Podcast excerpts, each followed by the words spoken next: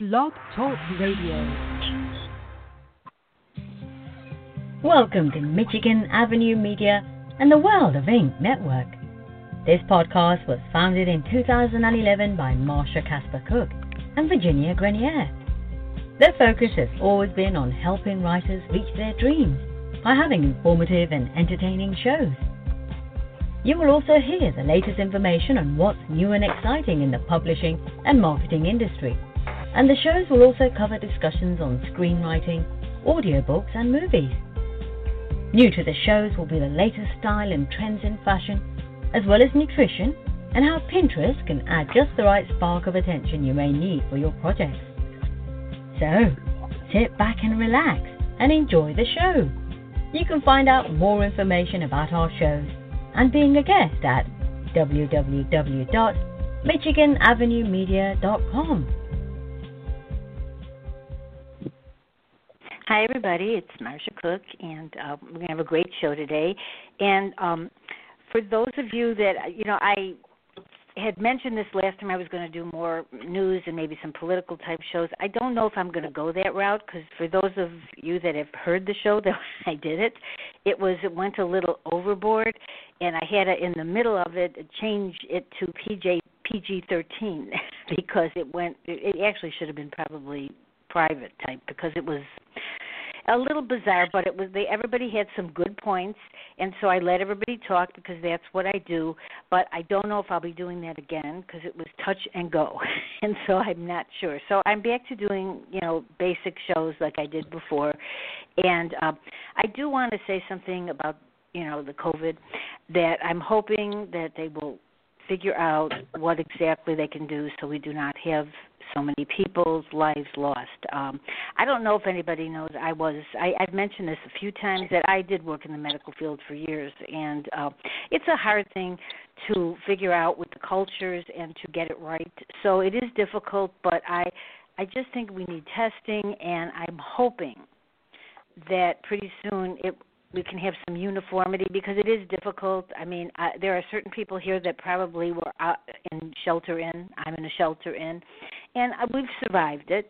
And uh, not easy. You know, it, it, when you think about it, it's not an easy thing to do, but we've done it in Chicago, and um, Texas has done it, and there's other states that have done it, and we're surviving it. So I'm hoping and praying that for the people that are sick that they get better soon, and hopefully they will figure out who is immune and who isn't. But it is difficult, you know. But I do think we need testing, and I'm hoping that the next time I do a show, which will probably be in a week or so, that maybe they'll have more testing.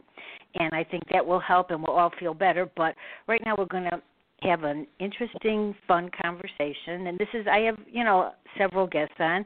Um, but I wanted to say one more thing. Bennett Pomerantz will be coming to back to the network, and he will be starting in May. And I have a show with him next week, and we'll be discussing some of the things he's going to do. And um, also for the children's authors out there, I'm working on something where you can get some promotion that isn't that expensive because I think for children's authors, which everybody knows that I that's one of my things is that I really want them to get out there and it's really difficult. So I will be just O and P. Uh, they are people that uh, do my PR, and they're going to be coming up with some children's programs because it's really difficult to advertise for children's books. It, it just seems to be hard to do. I mean, I do mine and I send it out all over the place, but I think there's so many children's writers out there that need a little help. And for those authors, um, I think well, well, we're going to talk about this a little more. But when April comes on, she's going to be talking about DLG Publishing, and she works really hard. I met her years ago, and uh, she was on a show, and um, She's done a great job. She has some really good authors who we're going to meet. And you know, when when you get picked up by a publisher, you still have to do PR. And everybody knows how I feel about it. I don't love it, but I do it. And I do a lot of it and I have other people doing it too. You can never do enough because it's hard. And I just want for the new authors out there that are listening that it is difficult to sell books now. You know, so just keep hanging in there and a lot of us that are writing books, we all know that it's not the you know you don't make the most money of any you're not making a huge amount of money a lot of times but enjoy what you do and have fun doing it and the best thing is when someone reads your book and they talk to you about it, it's the best feeling ever. So you just want your book out there. So if you need extra help, there are places out there. If anybody needs other people, you know, some people would like to know where to go. I, I use the O&P, and so I think that when you can get inexpensive marketing, you need to do it along with publishing because it's no matter who your publisher is, they never do as much as you need. So that's all for that. And I'm going to introduce April, and she's going to talk a little bit about what she does, and then we're going to have the authors that she's introduced me to today, and then we'll all talk. Hi, April. How you doing? I'm doing very well, thank you. And Marsha I'm here to April Yes. Which is my writing pen name. My name is Michelle De La Garza. My husband and I co-own DLG Publishing Partners. We in we set up that LLC 2018, began open the doors during October of 2018, began to take submissions. Took us a while to go through some of the content. We started releasing our first bodies of work the end of 2019 and have slated about 30 more releases to take place during 2020. Today, the house actually has Melissa um, Riddell, who also writes as Mina Raye um, on the show, along with Kathleen Byron Etzel, Kristin T. De La Garza, Jay Davis, and of course myself. And I know Marsha, as this goes on, you're going. I know that the authors will be able to introduce themselves.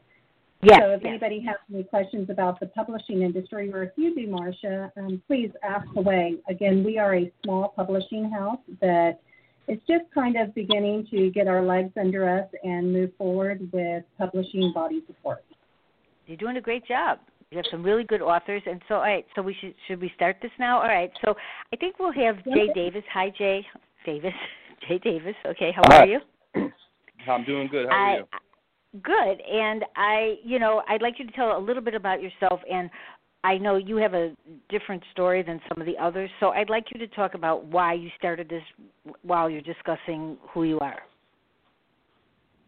Sure. Um, so again, my name's Josh Weiderman. I go by Jay Davis. That's my pen name. Um, I've I've been in education for ten years. Uh, the last two years, I've been an academic coach, but for the previous eight, I was an eighth grade language arts teacher. And I found there was a trend. Um, the fourth quarter for students was just a drag. It was tough. Uh, testing was over, and there was this like Yeah. five week lull before uh, summer, and they had their eyes on summer. So I thought if I could write something engaging, something outside of the textbook, maybe I could keep their interest. So I began this story uh, boxed in in hopes that I could grab their attention, and it really inspired me because as the years progressed, I got input from my students uh, in the projects that they turned in at the, at the end of the year. It really just made me feel like the book was something that could be publishable, um, and it's not. It would have never happened without my students, so I'm eternally grateful for them. Oh, that's great.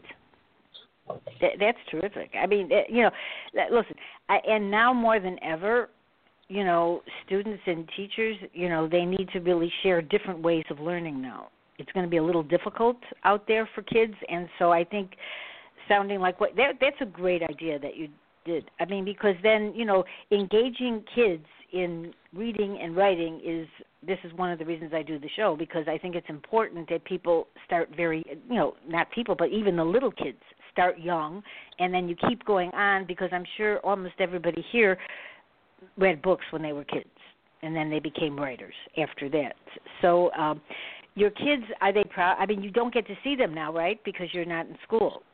Or are you in the Oh state no, well many of well many many of uh, the students who read boxed in, um, you know, have moved on. I mean, I work in a middle school. And they've moved so on They've all Yeah. they've all moved on, but it's it's amazing to get emails from students, you know, from five six years ago saying, Mr. Weiderman, did you ever publish your book? You know, did you help me so much? I mean, that's why you know you that's why you do it as an educator. But we obviously don't get paid a whole lot, but Uh, Yeah. You don't do it for money. You don't get into education for money. You get into education to help the youth because the youth is the future. That's how I've always looked at it. Yes. I agree. Yeah, I I totally agree on that. And so, yeah, I know. I that's really nice that you know, and that's one of the good things about you know the internet now is that after the students are gone, you can keep in touch with them, and when they see your project, you know, they know they know what you've done. So, because sometimes when you graduated or moved on, you don't know what people you know do but in your case they do now so that's like a good thing so that's exciting and you'll continue to write i'm sure right Oh, of course. You know, Bo- Boxed In is about to be released. It'll be released tomorrow, and I'm currently working on the sequel now. There you go. That's really good. All right, so let's see. All right, then we're going to go. All right, um, Nina, you want to talk about? You got this is a new book that's coming out also. You have right? Yeah. Hey, Marsha. Um, my Hi. name is Melissa Riddell. Um, uh, my pen name uh, for this book was uh, is Mina Raye. Um, it's a paranormal fantasy romance um, for the Twisted line for DLG Publishing. Um, but it was just a blast to write, something a little different than what I usually. My first Do you book want to just a, say what Twisted sci-fi. Fairy Tale is for some people that don't know what Twisted Fairy Tale might be? You know. Sure. Could it's you- yeah, basically um, we take a fairy tale and the twist. It, we give it a modern day twist. So, you know, it's the same fairy tale, but it's written in the modern day. So, Melissa, what fairy tale did you twist for Sasha? Um, I twisted the Princess and the Pea because when I was a, probably about in second grade, for some reason, um, our teacher read that story out loud to the class, and it just really stuck with me because I just couldn't imagine this girl laying on 30 mattresses and, not, and feeling a pea. You know, just one of those stories that stuck in my mind. So when this opportunity came up with DLG, um, I ran with it, and it's re- and it's releasing tomorrow. Also, it's called Sasha Shepherd Nanette and the Dark Knight. And you have other things. You have other projects too that you do. So do you want to talk about that just Yes. for a minute? So then, Sure. Um, I've already um, under Melissa Riddell. Um, I have The Descendant that came out in November, and then um, the it's a trilogy. The, it's the Bolton trilogy. Um, the follow up to that one is hopefully coming out sometime this summer. Um, and then the third um, is going to be releasing later this year. so you're a busy bee. you're very busy. Yeah. There you go. Definitely. Okay. Yes. And Kristin, Hello. I'm Hi. Kristin Uh, right now I'm working on a sequel to my first poetry collection, Grains of Graphite. For anyone that's not aware, I'm a published poet. Uh, my poetry is oftentimes inspired by my own life events. And the way I tend to get inspiration is via listening to music. It'll often spark memories for me, and that's how I end up with those, you know, life events that I base my poems off of. Oh, that's good. It's beautiful.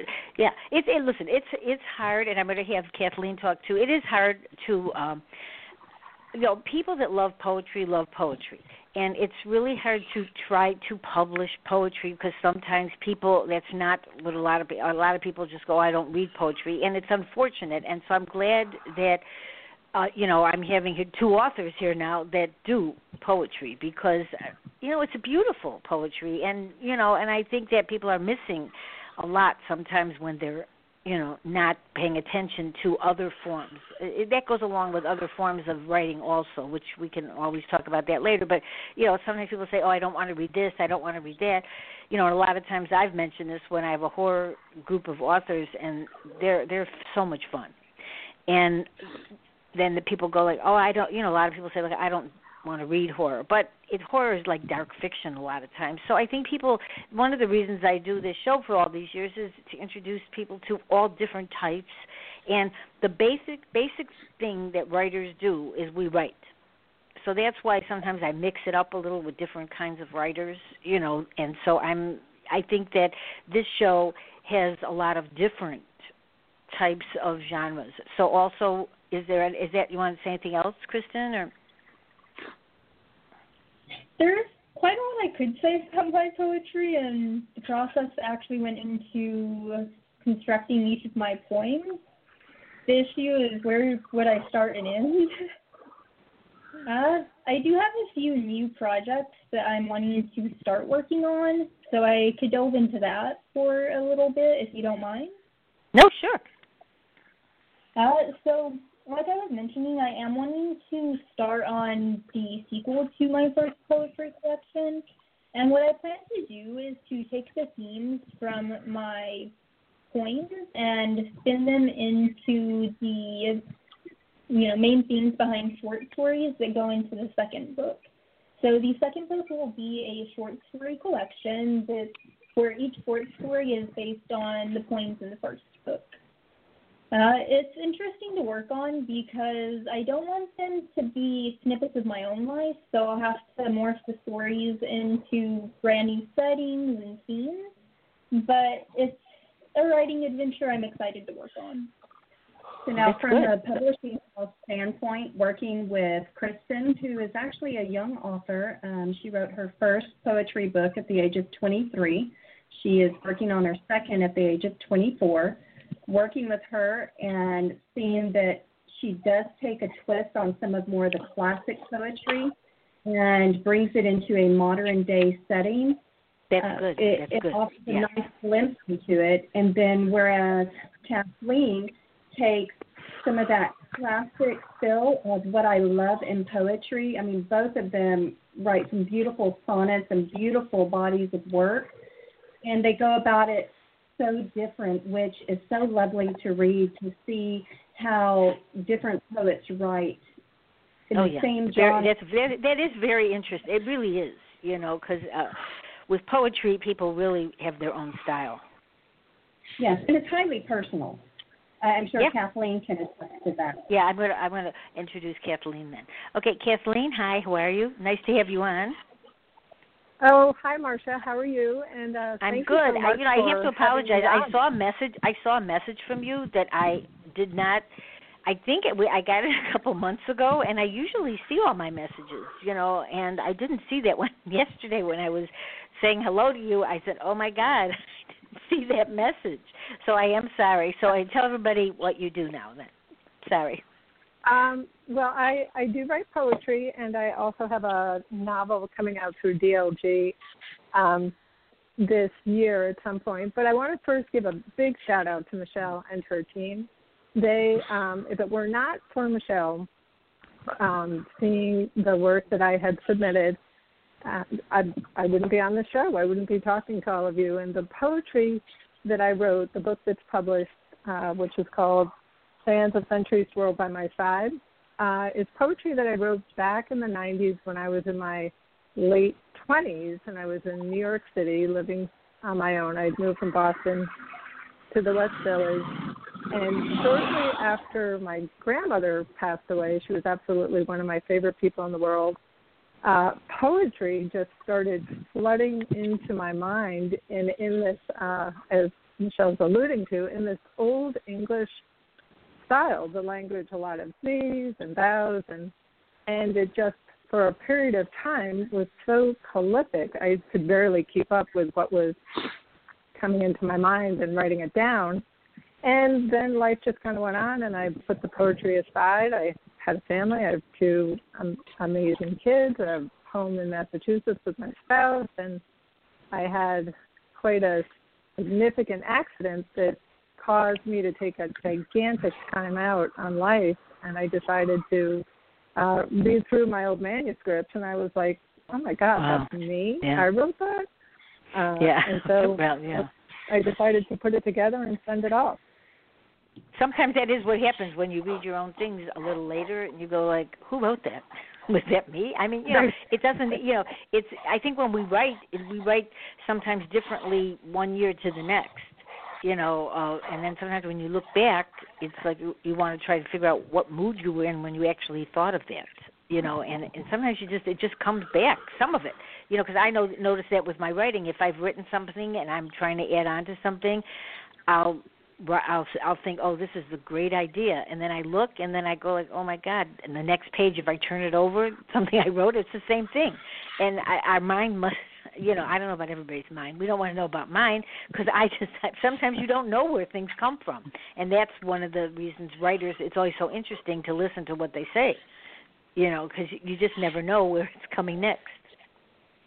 Oh, absolutely, absolutely. And one of um, one thing that was interesting, it came back. The poetry, the same style, came back when I started writing again. Maybe not See, yeah, quite as yeah. intense with the old English, but very similar.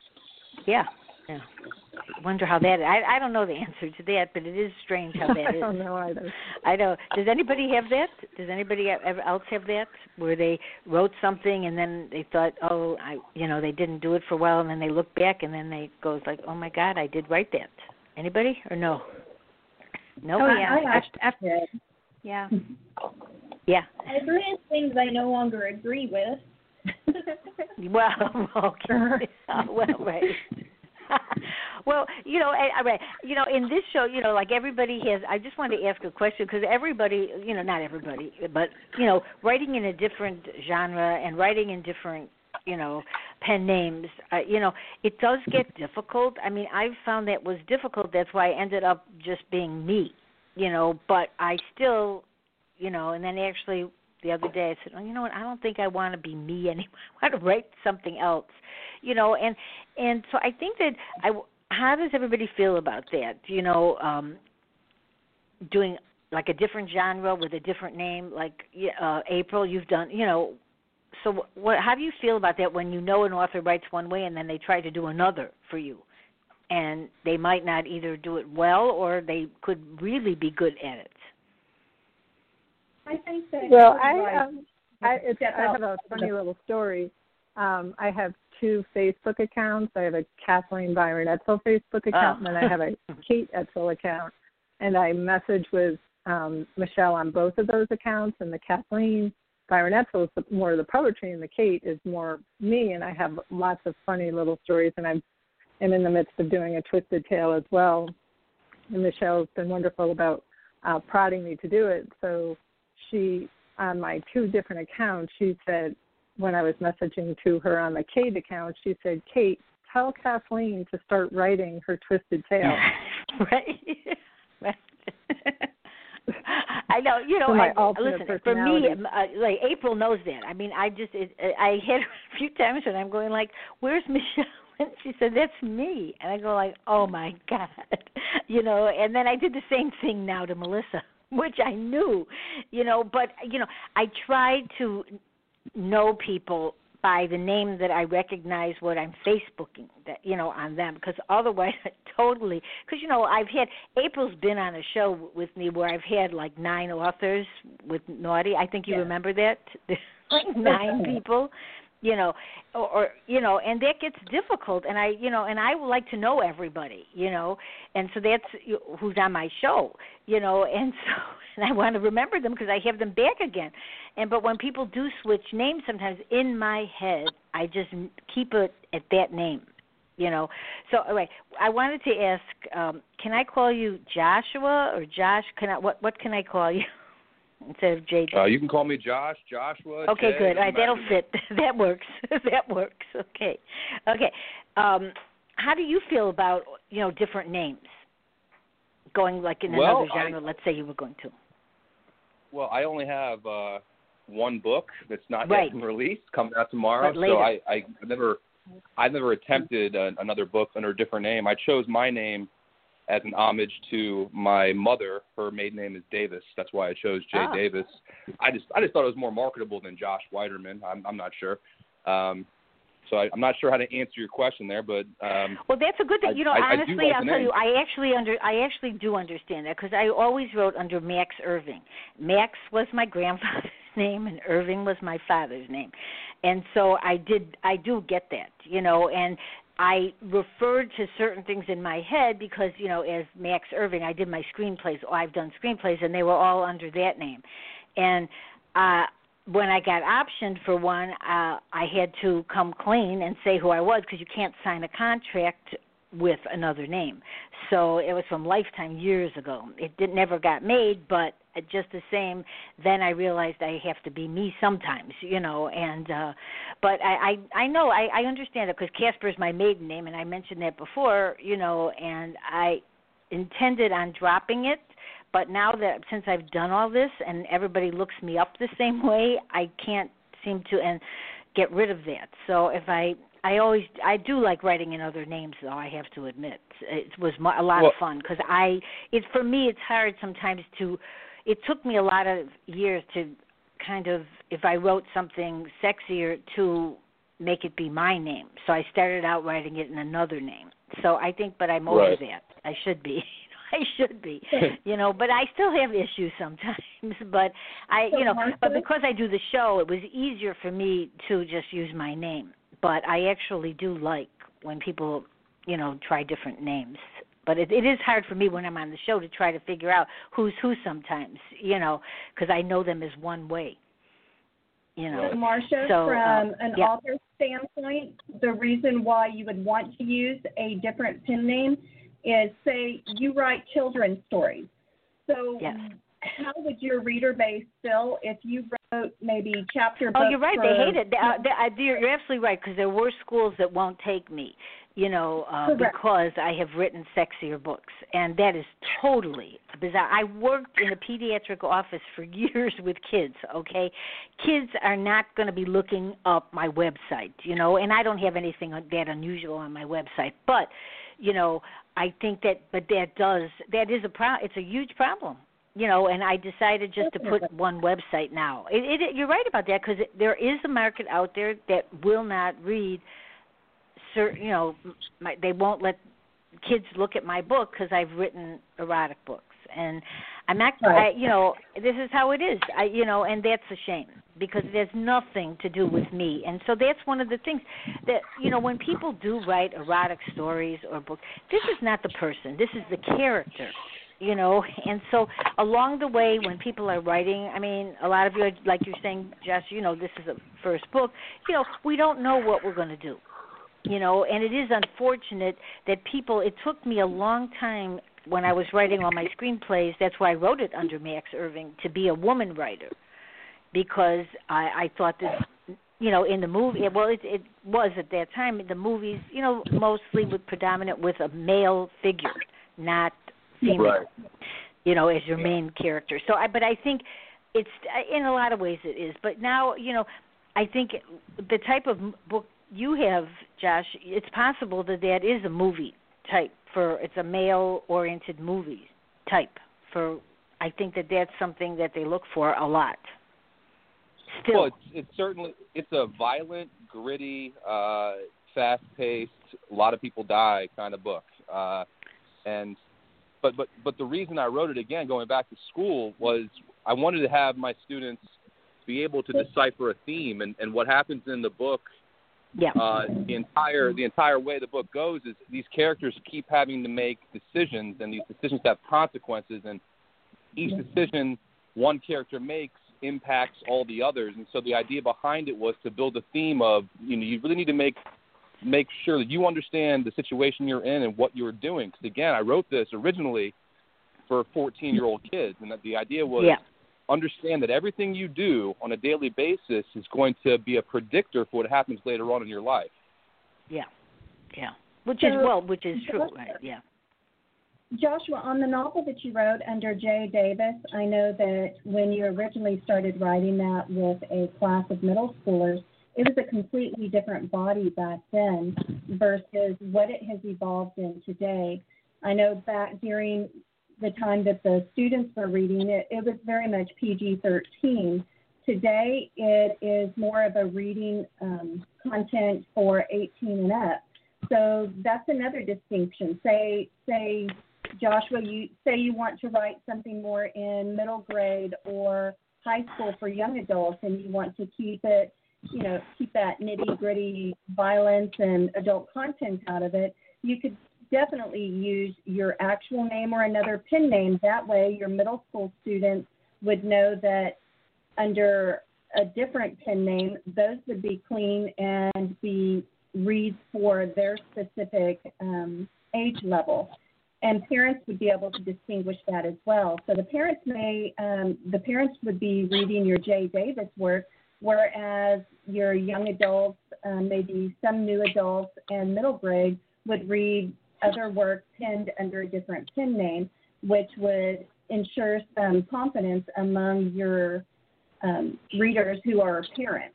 So I could definitely see a need for using different pin names whenever it comes to the different Yeah. content.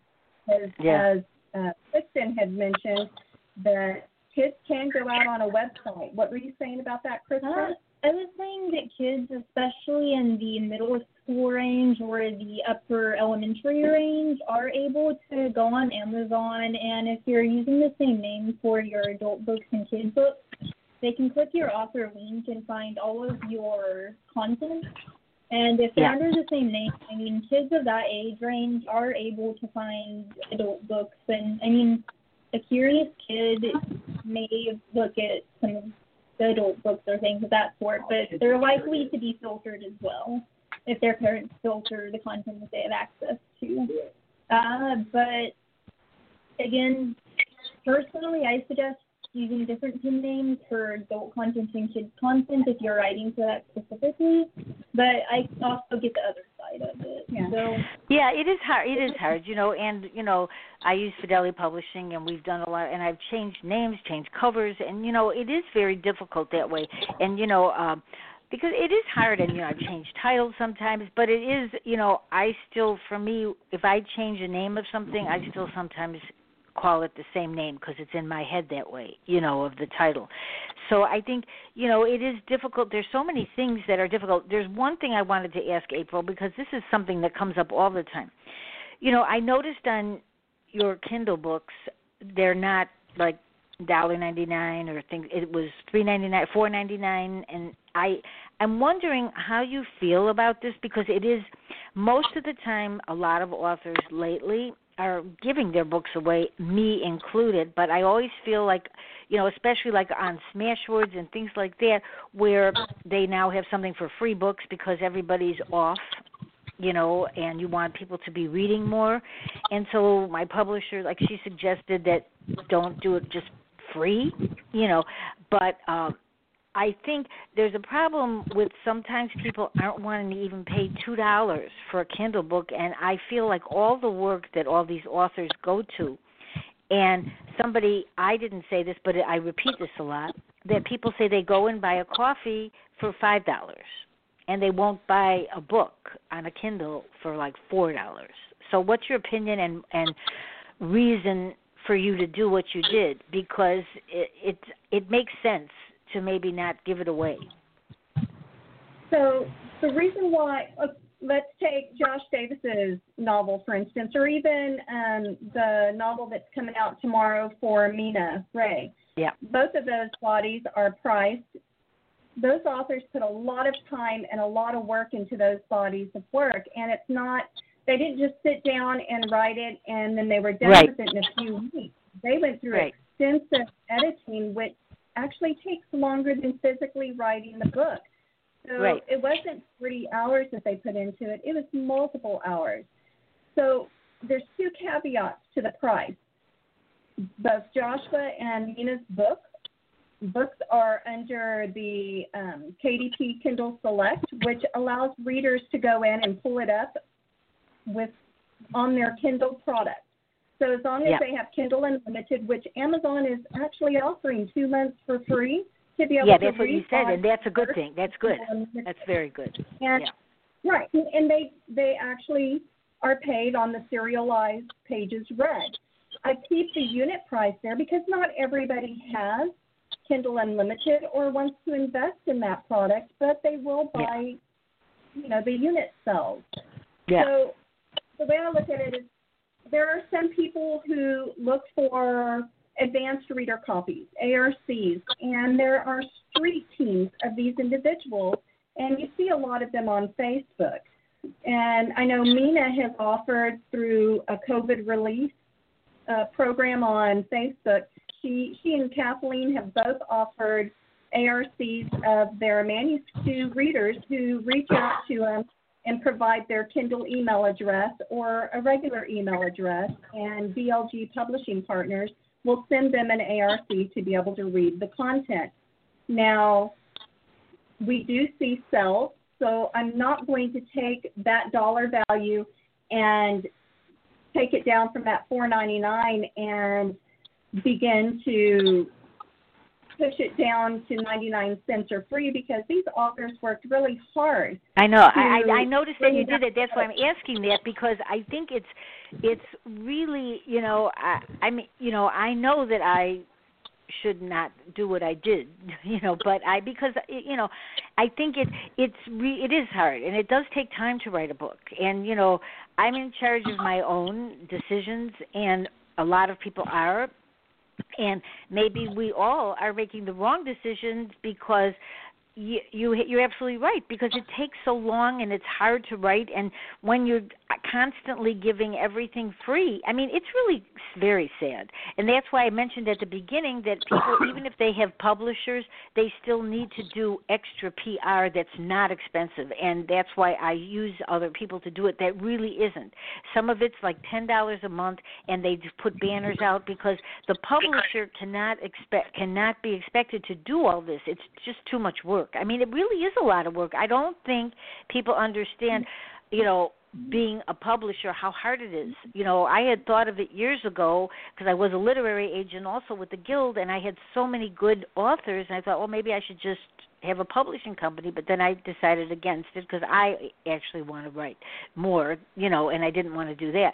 But I do, you know, there's so many people out there that are working so hard on their books and and to keep giving everything free. It's you know it's really kind of sad you know and it's and authors unfortunately don't make what people think they make. They don't and and that is a huge misconception. So definitely. Now, one of the things so, that right, that's why I wanted to ask it because I think it's important because you're on the show with them, and that's you know, and you make that decision, and I think it's a good one, you know, because you just stick to it. Now, you also have to be very careful when you are on Amazon or any other platform and you take your body of work to a zero charge. If that is not some type of a promotion and you take it to a free product, say you're on Draft Digital or Ingram Spark or yep. any other you know distributor that's out there and you are giving your body of work for free when you go to actually increase that body to say two ninety nine, three ninety nine, four ninety nine, and up, Amazon could ding you, and so could some of those other distributors by saying, "Hey, it you know you had it free. It looked like a perma free. Have you made changes to it? What changes are perpetuating you now charging for that body of work that you made free for X amount of months?" So then you yeah. have to go back and explain why you are going from a free body of work that looks like a permafree to a chargeable product. And you could yep. have a little, you know, fight on your hands trying to get that body of work back up in price. So I would be very careful about keeping it down to that level. Yeah, yeah, yeah I know. I, I I know this is true, but I, I you know you kind of feel like you know that because of what's going on, now there are so many people home, and you know that maybe you know they just would like to read some books, and they really are you know having a hard time paying their bills so you, you know they're not going to be spending extra money. But i do see the other side of it because that is true and amazon does make those kind of decisions later on you know. I mean there's all everything changes. I've been doing this for so many years that everything does change you know. But you know authors i don't know what's going to happen now because people can't make you know can't have book signings like they did or go to libraries or it's going to be difficult now. It really is you know. point Kristin had mentioned, you know, with with taking a body of work and making it free, you know, maybe because of what's happening in the world today with the pandemic, her suggestion within the book description, write down something. Type something up that says, you know, made free temporarily due to the COVID relief yeah, initiative. Yeah, that, that's what Smashwords did. Josh, how do you feel about you know what's going? I mean, what authors should do? You know, you're new at this, but you have a feeling probably of how you feel about this. Well, I mean, I'll just I'll be incredibly honest with you. I I wrote this book. Uh, I never thought it would become published, and now that it's being published, uh, I definitely want to see that what I've worked toward is going to pay off in some respect. I mean, I don't want to be greedy, but I didn't write it for free. I didn't go through a year of editing for it to be free. Right. Um, right.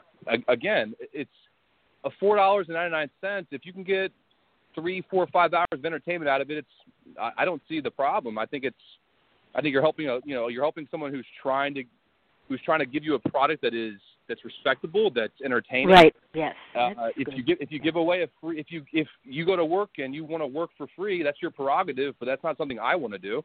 Maybe I'm being Right. crass, Yeah. but that's just the truth of it. No, I you know I look at I I'm the reason I'm asking that is because I noticed that and I think that you know I do agree on that point that April was saying also all the hard work people put into books. Uh, Melissa, do you have a feeling on that? Yeah, I mean, I agree with Josh. Um, we put a lot of work in these, and not just Yeah. that, but you know, for the value. You know, okay, I'm going to be honest too. So let's No, say yeah, it's- you come across a book that's free or 99 cents, and the amount of work wasn't put into it as opposed to a book that's 2.99, 3.99, 4.99. Yeah. I mean, are you really getting a good value if you didn't enjoy the book or if it wasn't something you know that was along your taste? Yeah.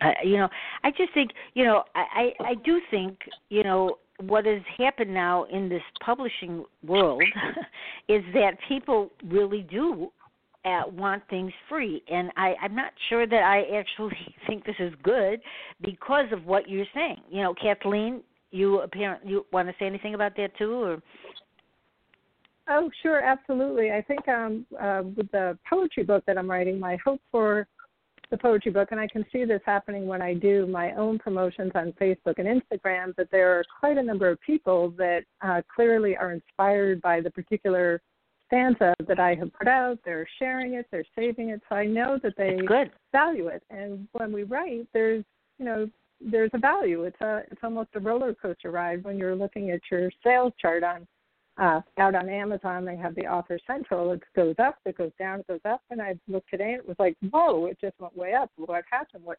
what did I do? So people are buying it, and Michelle had done this wonderful thing where she through Book Funnel had offered our books to the um, frontline workers, and I think that is a wonderful Yeah.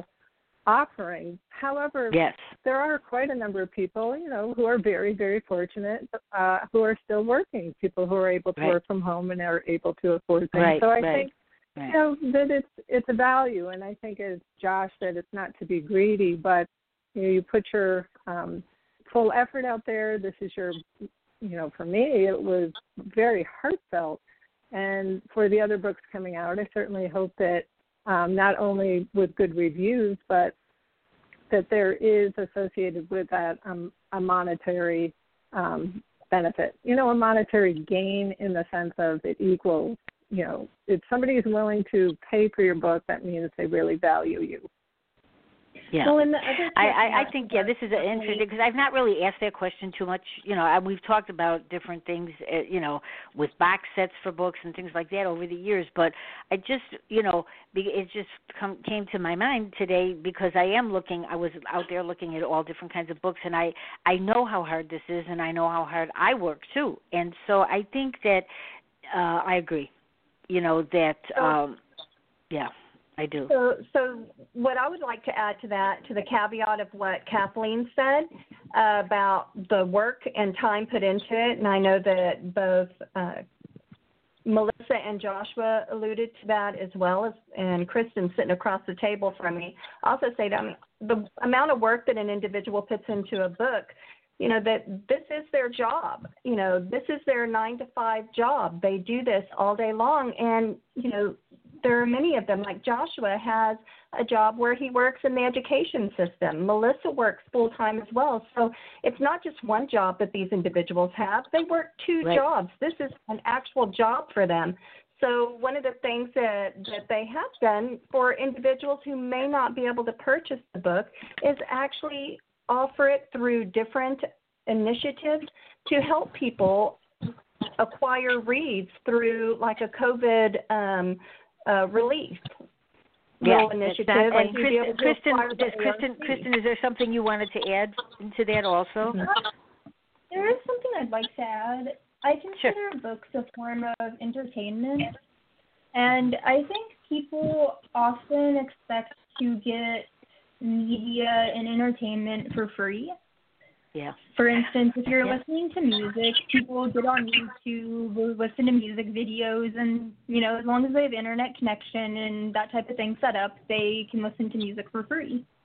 Uh, and when you think about it, though, in order for those artists to keep putting out music, they do need to make money to continue putting out those videos, to continue producing their songs. Uh, and it is more or less the same for authors. For us to keep Yeah. writing, and especially Yeah. for Yeah. authors that are very, uh, you know, prolific authors, they need to actually make money off of their books to keep writing. Uh, if you're not making any profit off of your work, then it's hard to keep writing as a full time job. Now, I will say for myself, I do write, but I'm not as prolific as some other writers. I tend to be a very slow writer. Uh, I did Well, that's what, a lot of people are. A lot, believe me, there's a lot of people that are. That's not, you know. I mean, I this is a this is one of the things that happens when you're on a show like I am. I question. I go my to myself a lot of times too because I say, how do these people write like 20 books in a year? I just don't understand it, and they do, but I don't. You know, and uh so I think that the quality and um like Josh was saying too, this was ta- you know took years to get it the right way, and you know, and all of us out here know that. So I think that you know that is a problem because people do expect. Sometimes they go like, well, when is the next book? I mean, it's hard. It's not that easy to put out good work It is. and carefully thought out work instead of just saying oh i think i'll just make this you know put the story out. And you know I, obviously we all know that sometimes those stories do really well. There's no answer to that you know. Um it just happens. But you know as authors you just have to do the best that you can and be happy with your project. At the end of the day when the project is done and it's out there like I said at the beginning, when someone reads your book and really likes it and, and talks about your characters as if they're people, it really makes authors feel great. And I, I think that's what we're all trying to do is when someone reads our book, think it's a good book. You know, I, I mean, to me, is there any question that anybody wants to ask anybody else? Because we're not in the same room. I know, I, I don't know. Uh, April, were you expecting anybody else to come on? Because I there's a caller, but I didn't answer because sometimes I never know what would you know. I don't want any crazy calls, so, because that has happened. Were you expecting anybody else? So the the document that I gave you lists No, the there's a, there is a number. No, there's another number on my my screen that there's a caller. I just wondered if you. Um, if it's okay, I would like to make one more comment though about the Yeah, yeah. topic we were on. Oh yeah. Uh, now, since we are on the topic about books making money and authors needing to make profit if it's a full-time job for them, uh, let's say I was an author that was selling well, that has a lot of content out, that you know has multiple books out. If that was the case, I wouldn't mind putting out, say, a free book if I already had, say, 20 books or something along those lines.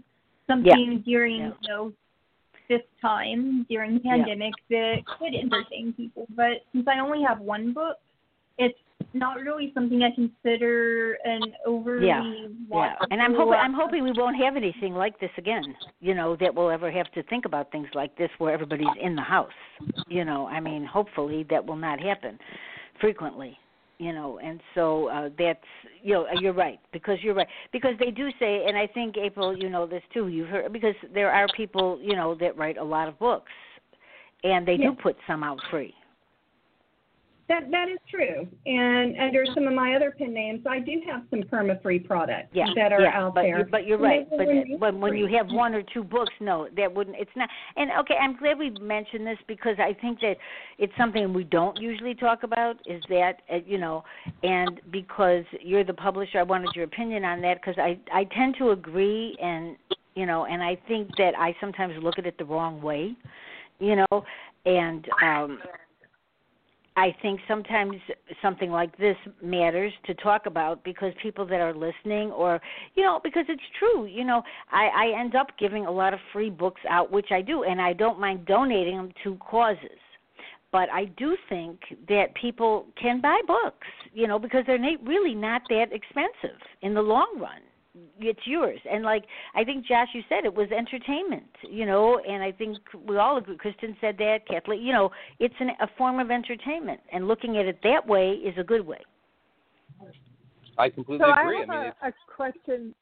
Oh, I'm sorry. I, go ahead. josh Doc. go ahead yeah no, I was I was just going to say that you know if if you're willing to not right now, but if you're willing to go to the movies and buy popcorn and spend thirty dollars to watch a movie for an hour and a half, that's great. If if if you're willing to spend five dollars on on a book and and get five, six, seven, eight hours of entertainment out of it, and you enjoyed the book, then I don't see the problem. If you know, it kind of goes back down to the old adage: you get what you pay for. A lot of people are going to put their books on for free, and you can go buy them, but the quality of work comes down to how hard the author worked on it, and yeah if we're yeah. charging you for it, it's because we have put the time in and we have real value in what we've done. And yeah I don't see a problem selling my book. I think that's. I think you're absolutely right. I think you're right. I, I I think you're all right about this because it's true. I, you know, it really is true. We've talked. I've you know people have mentioned it, uh, uh, alluding to the fact about Starbucks, you know, or or any coffee that anybody, and really they just think nothing of that. But then they want all these authors to give it free, you know, where you know, I mean, so I'm. This show is about the publishers on and the authors, so everybody tends to agree. So this is you know a a, a good way to look at it for people out there that are thinking, should my book be free? Should it not be free? Because I think people do think that. Well, another So I have you have to another, uh, go ahead. Question. Go ahead. Oh, thank you. I have another question um, from a, a different angle of sorts. So, as a brand new author, a completely unknown author for whether it be the poetry or the other books coming out, um, is to get uh, me out there, my name out there, what I'm capable of doing, what my poetry is, what my writing is. And so the idea of giving some books for free in that sense, whether they're giveaways or ARCs or whatever, to get the reviews and and the way people you know how it goes. You look on Amazon and uh, people the higher the reviews, the more likely somebody else is to buy it. So my question to the group, you know, what do you all think about reviews and and how to go about get re, getting reviews as a way It's hard. to It's hard. have better It's very sales? difficult. Now it's harder than it ever was because Amazon does have a habit of taking off people's reviews, and uh, I've heard this over and over again. And the if some if Amazon thinks that you are a friend of somebody's, even if they've just been like, I, I don't do reviews, and occasionally I've done them, and they one of them they just took off. It's just someone that was on my show, but I was I read the book, so I you know I never felt it was right doing reviews because before I was a literary agent, I didn't think I should do that, and I never did. And then occasionally lately I wanted to, but then they're taking off books and I don't taking off reviews of people, and I hear this constantly,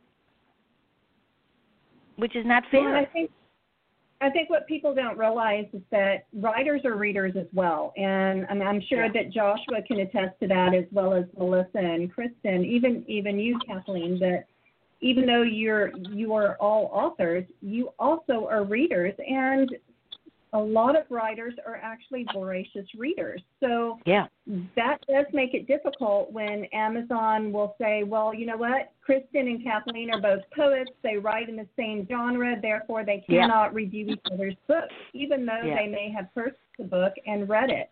So Yeah. it does make it difficult. Now, Amazon also owns Goodreads, and they can readers can go out to Goodreads and provide reviews there, and next to nothing gets removed on Goodreads, even though it's owned by the same entity. So I, I guess when I when I go on Goodreads, this is what I do. I go on and I start to do things, and I go, "Oh my God, I need to leave this place now." It's too crazy. I mean, it's like, "Oh yes, somebody wants to read your book, so they're on a list." And then if you look, I've been doing this long enough to look, and like ten years later, they never read the book. they were just going to read the book. But that's what's happening, Marsha, with with all Yep. of these books that are that are going out for free. So say Yeah. you you take your your book and you mark it down to free. These Yeah. you know readers, I, I'm guilty of it. I will go out and look. Oh wow, this is free. This sounds interesting. I probably know. have a hundred different Right. free books on my Kindle that Yeah. I have not started reading yet. And. I mean, I think it's great that that some people are doing this initiative, but how many people are stockpiling bodies of work that may or may not be read because they are Yeah. free? Yeah. So that's Yeah. that's the other caveat that you have to look at Yeah. as well. Yeah. I mean, I like Okay. audiobooks. I like audiobooks, you know, and uh, Oh, you and I have talked about this. great. You know, I love audiobooks. So, you know, and I I have, you know, sometimes I you know, I you get the book with the I think you get several a month and so sometimes I have some that I haven't read yet, you know, I listened to yet, but and I still have extra, you know, credits. But I love that. And so I think that's a good way, you know, and they a lot of times they review people that are on audiobooks, they do make reviews. Yes.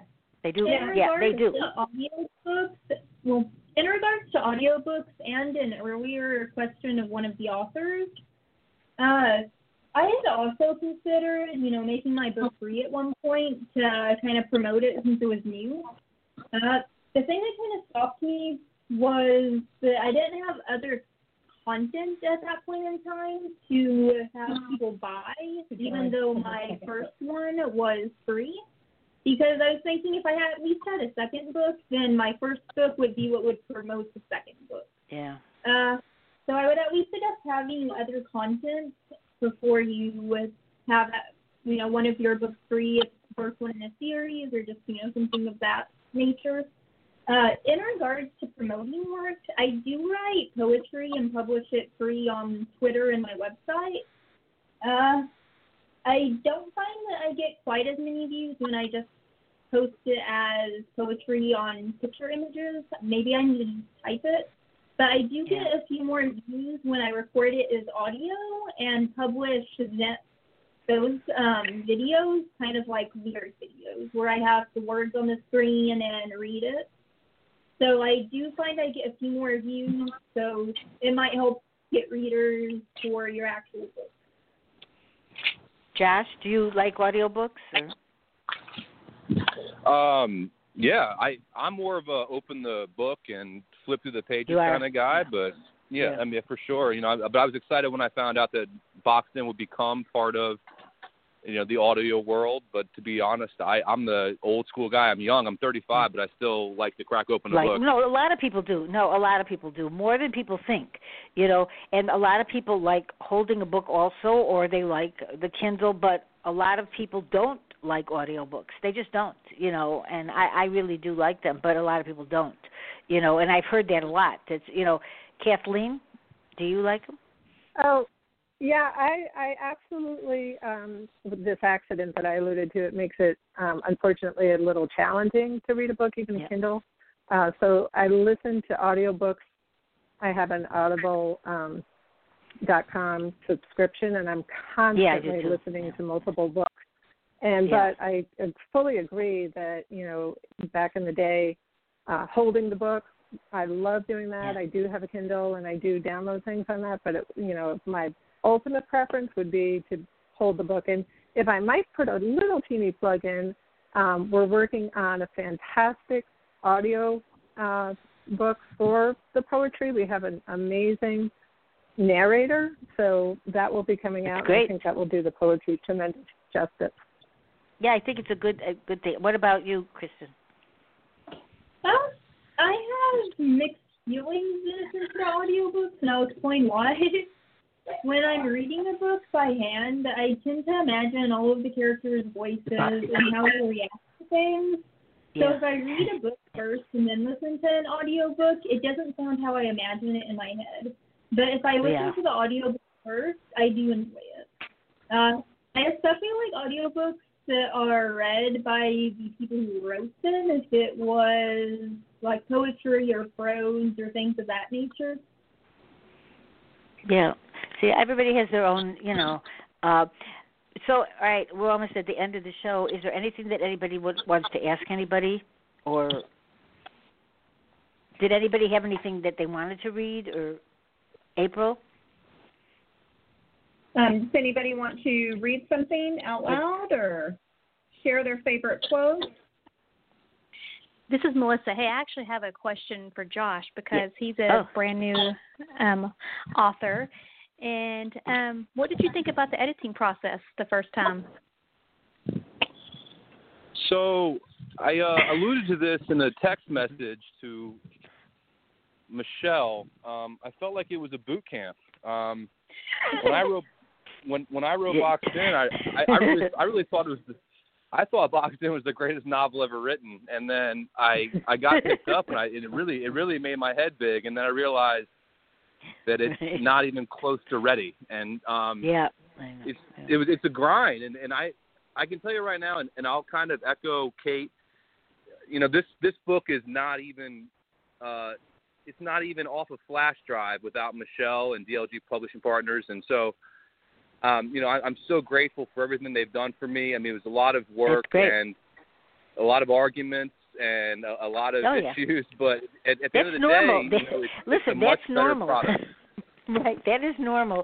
Listen, I also with my editor, you know, there are times, you know, and I I'm sometimes I'm a wreck if he's going to read it, and you know, but he used to be in my office. This is years ago.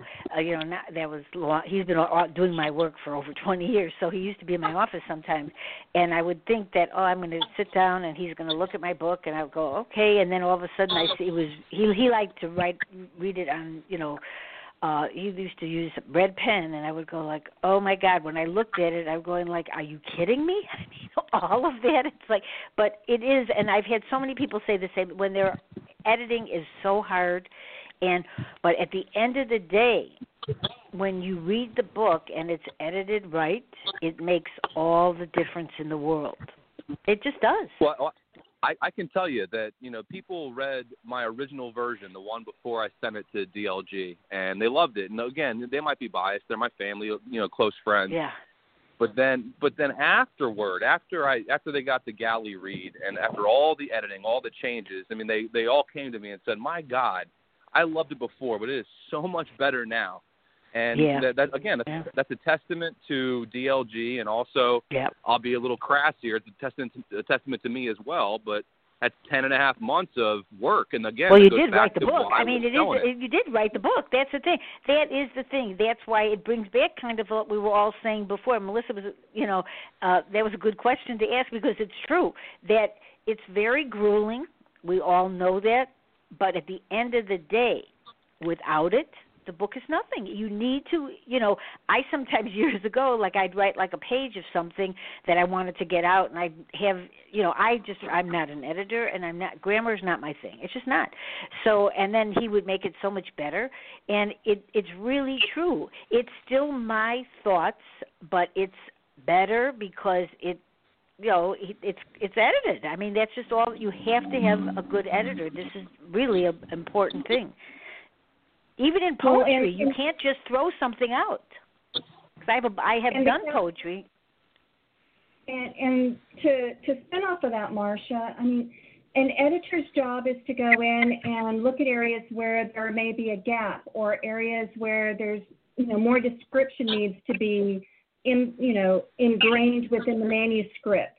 So it's the editor's job to point out these areas, but it's not the editor's job to write it. And that is something that so many new writers or even readers do not realize that the editor points out these areas and helps to lead the writer, but it is the writer who does all that heavy lifting. I mean, they go back over and over. Yeah, it's hard. Josh, It's hard. I feel like Yeah. I beat him up over and over again. Yeah. And you know, I tell him, "Hey, Josh, you, you're going to need to do these edits and then do another read." And I'd hear, "What do you mean? I, I'm going to do another read?" And Right. it's like, Right. you will read this a hundred times or more, and you know, it, it, but he did it each time, and you know, each time he was like, "Well, I hope I can have eyes fresh enough to take a look at it." But again, Right. the editor's job is to point things out to the writer and to help make that piece shine and polish it. But ultimately, that story is coming from the brain of the author. Yeah. Yeah. Yeah. So- and, I, and- I'd like to add something because you do you do screenplays also, and so uh, Yes. when people do screenplays, they still need editing. So don't think you don't need editing when you do a screenplay because you have to make sure that that dialogue. I sometimes I write a lot of dialogue. Wonder why I talk all the time, but you know I do write a lot of dialogue, and it you know that I don't like it changed too much because that's the way the people talk you know and so that's a whole different thing. But it still should be edited and looked over to make sure that everything makes sense because and make sure that the person is the reader especially in a screenplay if they're reading it understands everything because you don't have that many, much time to uh, you only have 120 pages at the most to make them understand that story and sometimes you think you've said things in a screenplay that you haven't so that still needs editing. You know, I think people just children's books need editing. You know, um poetry has to be good. I have a children's poetry book. Yes, that has to be the rhythm has to be right. They have to be able to use what when you're saying it. It can't be too many breaths. I mean, so I think all of those things really make a book good. And you know, so it, it that's necessary. April, anything else you want to ask anybody or talk about before we leave? I think everybody should give their websites. I'm going to have that them do that. But anything else you, anybody want to add? Melissa, Kristin, any questions? Kathleen? Okay, This so we get been the, fairly enjoyable for me to be able to. Okay, uh, good. All right, everybody got their, peers. you know, and and as always, I just want to say you could everybody will give their websites and where they can get their books. But if anybody wants to be on a show, April, just let April know or let me know, and I'm always available to coordinate shows with other guests also. And April and I will be doing a show soon on different subjects with a few other authors. Um, you know about the life of writing, I guess you could say. It's hard. This is hard. This is not easy. This is tough, but fun. You know, you really need to enjoy what you do.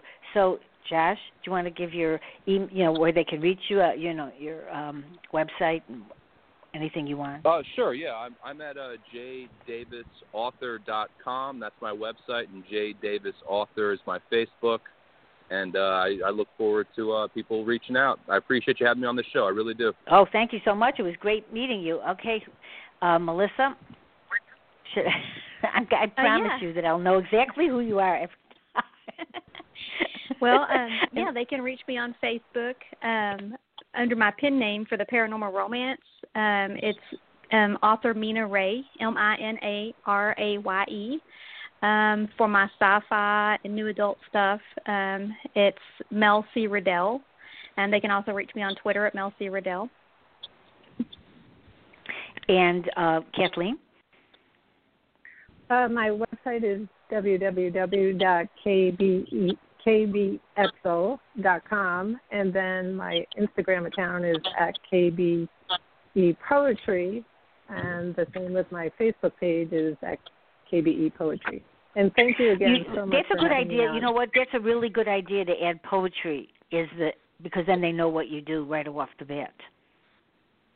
Yes, it's interesting yes, thank to you. do that. Yeah. Yes. Okay. Um, Kristin. What? Hi, you can reach me through Facebook. You can also reach me through my website, which is Kristin T. De La Garza dot weebly dot com and you can also reach me through the DLG Publishing Partners website. I run a blog there and I'd also like to say thank you for having me on.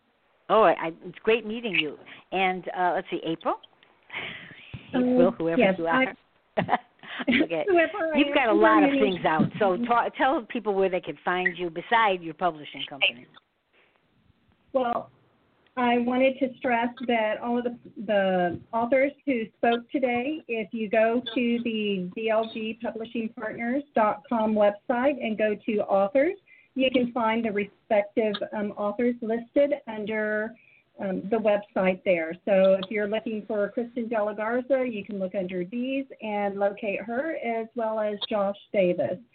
So definitely, again, if you're interested in seeing what these individuals have out there, some great bodies of work, you can find them on Amazon or through the DLG Publishing Partners site. My some of my content is out there as well under Michelle L. De La Garza and April A. Luna. Anything else you wanted to add, or before we go? Um, I well, I should add. You can find me in MarshaCasperCook.com or MichiganAvenueMedia.com. And uh, anytime you have a question or want to, you know, just message me on Facebook and um, or I, I'm all over the place, everywhere. And uh, you know, and I, I put, uh, you know. Because April said you said yeah, I, I put I have all these groups that I'm in, and you know the bad thing about a lot of these groups is they do get mad if you place things, you know. But so I try very hard to write it in public places and not the private ones, you know, so they can see. But I I want to add one thing. I think everybody that is listening, we all need shares. You know, I myself go down and like, like, like, but I think the sharing really matters. It's so hard, and Facebook has made it very difficult in a lot of ways. They do not share, or sometimes even if you mark share, but I think it's getting to be where people don't even want to put things on there. I mean, I'm on there a lot, but then I look at it and I go like, "Wait, I just put that on and then it it didn't go anywhere." So, you know, I I myself do not go back and check everything that I've done at the end, you know, of the day to see what I've been on and shared and whatever. But uh, April, you know this is a change now that you don't know, right? I mean, is that true? Do you find that that you can't? Sometimes you you may have posted something and it's not there. So I have had that occur from time to time. Uh, for instance, today I was in the queue working and received a notification on that Facebook through the notification system that I needed to approve some people. So I, I went into a Facebook group to approve some people, approve some posts, thinking that it was one of mine, and I was actually assigned to a completely different group because the individual um, decided that she was no longer going to run the group. And I I guess I was the next in line to take over that. Oh, maybe that's why I get. So I do get some like that too, where I have to approve. I'm going like I don't even know what group this is, so why am I approving it? But I guess maybe that's why. I I mean, there are a lot of groups out there. I, I, there are really, literally thousands well, of I always see notifications, so that that's one of the biggest things. So some of my authors, I actually have to physically go out to their Facebook group to be able to see Yeah. their notifications. Now on Yeah. Instagram, I do receive notifications quite regularly when Kristin Yeah, Instagram, right? You see a lot more, or- right? I know. I don't know the answer to that, but you're right. I don't know because that's what you said today. Uh, I don't know why they do that because, but I just think that it's really hard for people to get their work shared these days. You know, it really is. It was much easier when I started this ten years ago. It was much easier. People were sharing. It was very different. And now Well, it's really the hard. Sheer number of people on the sheer number Yeah. of people on Facebook right now I know. with the I know. place, the bandwidth, Yeah. it, it's Yeah. it's going to make it harder to be able to see some shares, even though you may receive notification of somebody's. There are so many people out there posting that it kind of gets lost in you know yeah, in that I, bottle. I guess so. I know. But it was great having everybody on, and I wish you all luck. And as I said before, if you need any help, let me know. And April, I'm sure I will be talking to you again soon. I will talk to you soon. okay. Since we Thank never sleep, since we never sleep, we're constantly out there. Thank, you right. so much for having us on. right, and everybody take what take care and stay well, and hopefully we'll all be well. And that's all I can Thank say. You. All right, take care. Thank you. you. too. Thank you all. Thanks. Bye bye.